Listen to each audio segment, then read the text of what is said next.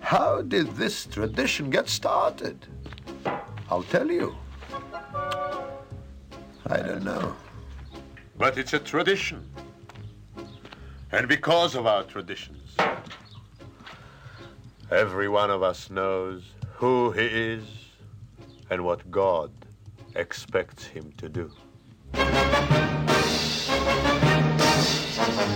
Day and night must scramble for a living. Hello, everyone, and welcome to Let's Talk Torah. I am Rabbi Tzvi Jacobson with NRM Streamcast, and we'll spend our time talking Torah, learning stuff, and having fun while we learn. You can always send your questions and comments to our mailbag at Let's Talk Torah. And of course, I will answer as many as I can. Or you can check out our webpage at let's talk torach.net let's letstalktorah.net. Um, you can check out the archives, the new shows. You can search. You can look for stuff on. You know, we've got hundreds and hundreds of shows ready. It is unbelievable. So we've talked about different Torah portions multiple times. I don't even remember what I talked about, you know, years ago. But you can check it out. It's all there. And of course, the important um, comment, questions, comments. You have questions, comments. Just uh, leave the comments. We'll answer as many as we can, of course. And the all important donate button just to make sure we can keep on rolling and keep uh, just talking and enjoying uh, what the Torah has to share with us and let the show spread. And I need your help to do that. So, of course, if you could please hit that donate button, any amount you leave is greatly, greatly appreciated. So, yeah, I was talking to a friend today, hadn't spoken to him in about a year, and and we were talking about this crazy world. He said, You know, I've been busy, haven't looked at the news today, anything new? And I said, Not really. Like, unfortunately, um, the world is the same crazy place it was yesterday, the same crazy place it was two days ago and three days ago. But I told him, I said, But I talk to myself. That's a good thing. I talk to myself because it's so easy. I don't mean to talk to yourself. I mean, it's so easy to decide that what's happening in Israel and the terrorists and Hamas and and the bombing and the killing and it's so easy to say, yeah, I feel terrible for them, and um, now let's go get a slice of pizza. That's a bad example. I don't really eat pizza, but we're supposed to look at the world and say when God does something, it's a message for all of us.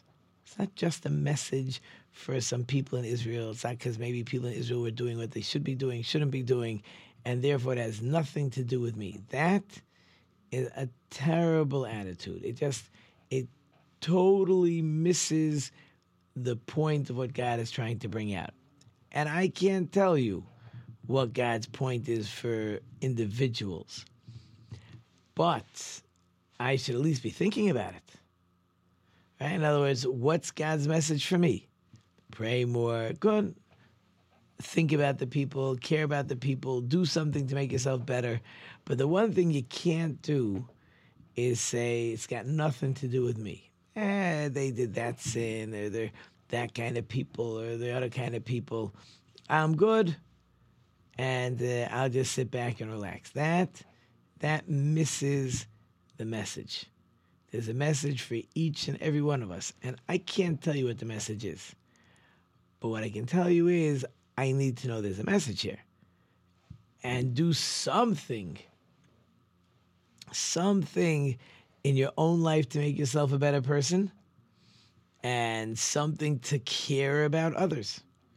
And again, pray is always an important thing. Be kind, be nice, be friendly.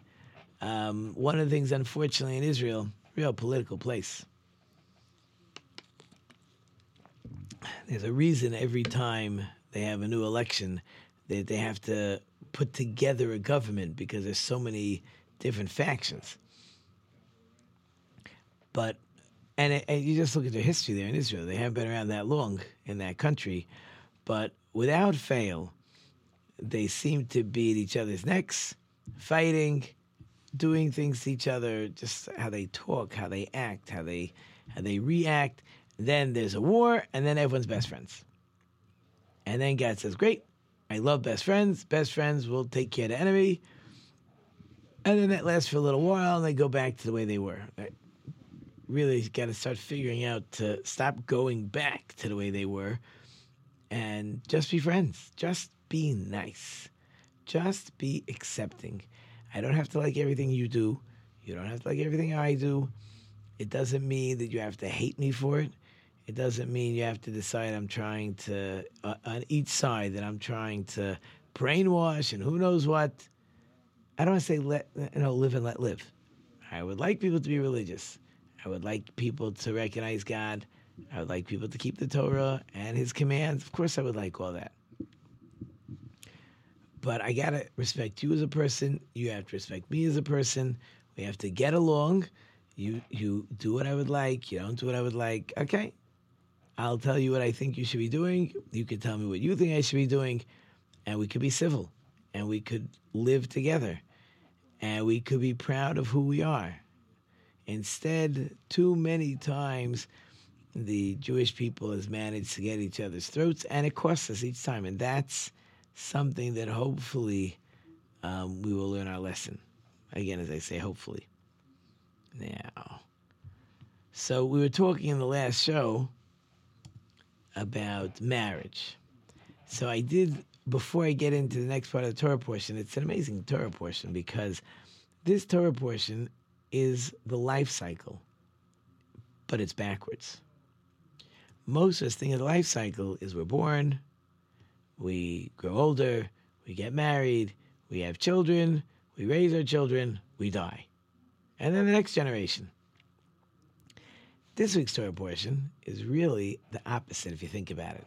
We start out with the death of Sarah, and then we go to the marriage of Isaac. So we're going to talk about that order that the Torah has placed everything in. But since the last show, we talked a lot about marriage, and I did have a story that I wanted to share. So this is just a little bit of a addendum to the last show, just a very beautiful story. So Rebbetzin Kanievsky tells a story about her grandparents. They were famous, Rabbi Aryeh Levine, and they he got married. I'm guessing in the early 1900s, probably even earlier, probably late 1800s. He got married in Israel, and he was very poor. The the Jews in Israel in the 1800s, early 1900s, very very poor. And he says um, to his wife when they get married. So if you've ever been by a Jewish wedding,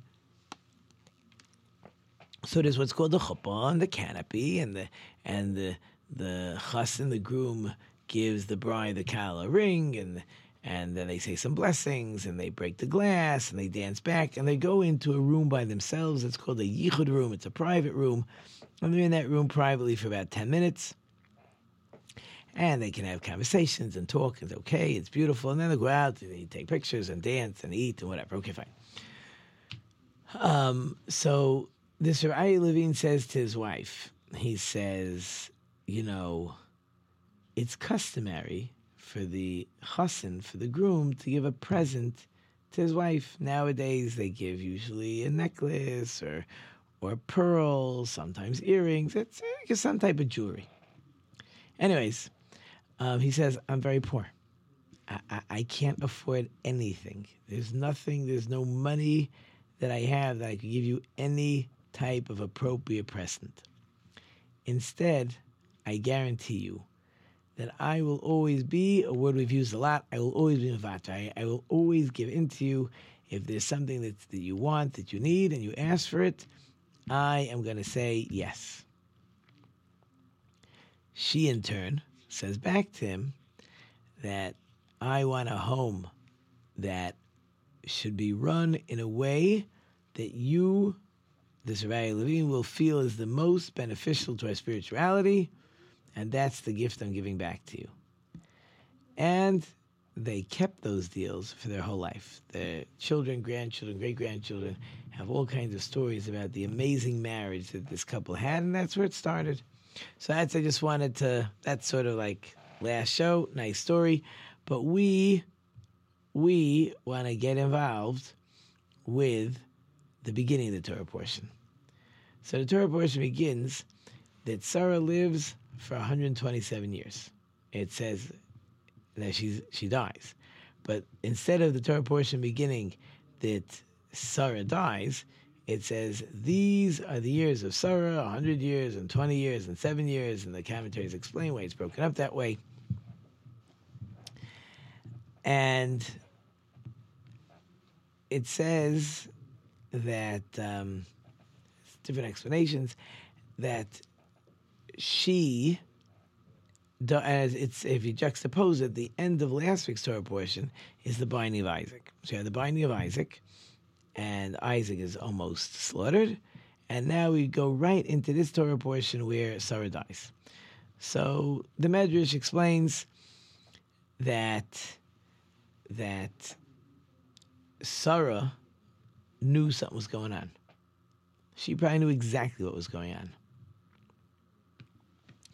And she got up early and she prayed for their success. And she wants to leave and she's praying. And then she goes to Haran, where the giants lived, to see, you know, what's going on. She asks the giants, what's going on? Can they see? And they say, oh, yeah, he's he's being bound, and Abraham's getting the knife, he's getting ready, and oh, they he's ready to slaughter him. He didn't slaughter him. Isaac is getting up, and she dies. So there's a lot of points we have to focus on and what's going on right here. The simple explanation is that it looked like she was in shock that her son was almost killed, and she dies. What would be the point? It's like the Satan is like a sore loser, right? He wanted to he wanted Abraham to fail the test. Abraham passed the test, so this angel is upset that Abraham passed the test, so he kills his wife. That's ridiculous. That's not the job of of the angel. And it's anyways debatable if this is not the time for her to die, why is she dying? Right? She shouldn't be dying now. So some say that this was when she was supposed to die, but it looked like she was dying because of what Abraham did. And yes, the the Satan was involved because when a person does a great deed, doesn't have to be a great deed, any good deed. So it's really not over. I have a friend who, for years, gave a lot of charity. His business um, was actually um, he he he supplied baby um, stuff to Kmart. I guess like the clothes and the cribs and the mattresses and maybe even the car seats, all kinds of the baby stuff he supplied to Kmart.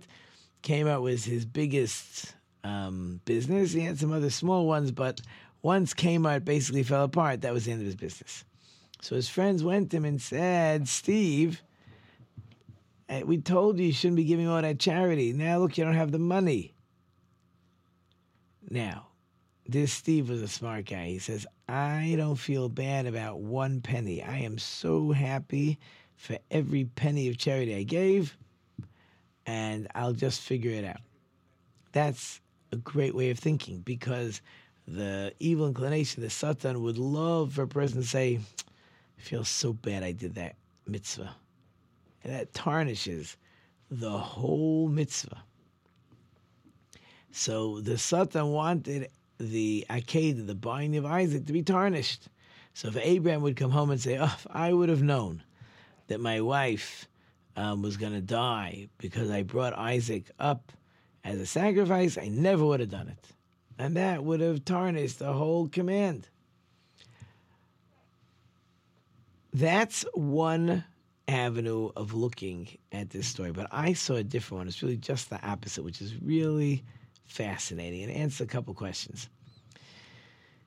It says that Vayu Chaye Sarah. This is the life of Sarah. Why is it called the life of Sarah? If we're talking about her death, because in death we get the true picture of Sarah's life.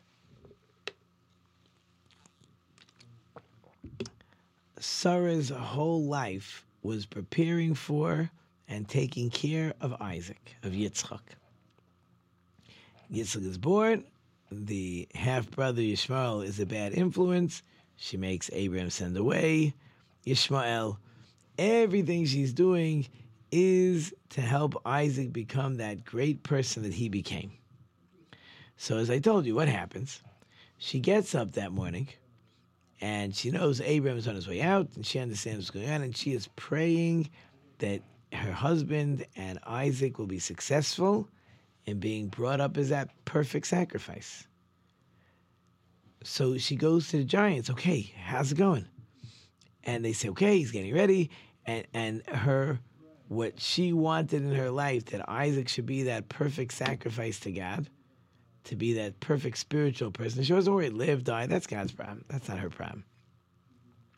She she didn't know. She couldn't understand why did Isaac get up? Why why was not slaughtered? Maybe he wasn't prepared enough spiritually, which means maybe she did a poor job of bringing up her son, and that's the shock that caused her to die. In other words, all she cared about, which is what we hope Jewish mothers do, all she cared about was to bring up her son to be the, the great spiritual leader that he was going to become. And if he wasn't on the level that she was trying to prepare him for, she failed. But you, you see, that's all she cared about. I saw an interesting story. The Klausenburger Rav, during the Holocaust, lost his wife and 11 children. So people asked him after the war, years later, how was he able to rebuild? Rebuilt a family, rebuilt thousands and thousands of Hasidim. How, did you have the wherewithal? How were you able to, to rebuild? He said, it was my mother's Shema. Many of us grew up, hopefully, and we do it for our children. We say Shema, right? Hear Israel, right? We say the Shema with our children before they go to sleep. So the this Rebbe's mother, when she would say Shema with him, she would cover his eyes. So he asked his mother, now we all do, we all close our eyes. Really, the reason is for concentration. It's better for concentration. He would ask his mother, why are you covering my eyes? Like, why? Why can't I look around? So she said to him, we look around and sometimes we see things that are not so good. We actually sometimes see bad things. And those things challenge our belief in God. We know that God is running the world, He's doing what's best for us. And when we can't understand it, right, it's timely. Right? We can't understand why God allows certain things to happen. So since we can't understand, we think we're supposed to be able to understand, and we have difficulty understanding. Of course, we have difficulty understanding. How are you supposed to understand the barbaric terrorists, right? You can't understand it. How people could do that and kidnap and hold all these people for what? To torture, for who knows what, to murder, right? We can't understand it. So there are many people out there that if they can't understand God's plan, I got a problem with God. Now, really, they just stop there. I'm okay with that. You can't understand what God wants. You have a problem with God, but that means you believe in God. The problem is for those who take the next step and say, I don't believe in God. Can't be a God because they have a problem. And they think the answer to their problem is there's no God. No, there is a God. You have a problem with what God did. Okay, so you don't understand. As the joke is told, there was a very old man. So people asked him, like, how, how do you live so long? He says, look, a lot of my friends who are no longer alive, they had a lot of questions for God. A lot of questions. They walked around all day long with their questions. So God says, You have questions. Okay, I'll bring you up here to heaven and I'll answer all your questions. But but if God's gonna answer all your questions, the problem is you're not alive anymore. He says, I don't have questions. I trust God. I'm sure God has it all worked out. And he doesn't have to answer any questions for me. So God says, Okay, so you have no questions. I might as well let you live.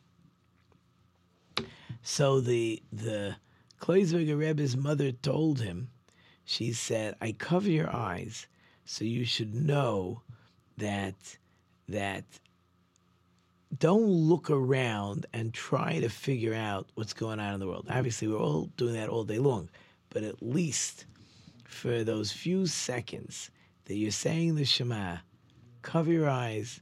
You don't see anything that's happening in the world. The first verse of Shema, anyways, is discussing a person's belief in God. So you want to show your belief in God? No questions. What's good, what's bad, I do understand, I don't understand. No questions. And he says that, the Klezer Rebbe says that gave me the ability to to rebuild and uh, move on. And oh man, the music is playing. I hope you enjoyed it short and sweet. Thank you, for, of course, all ones to listen. I can't do it without you. Thank you to the production team. We have Alan in the back. I hope I left you some food for thought.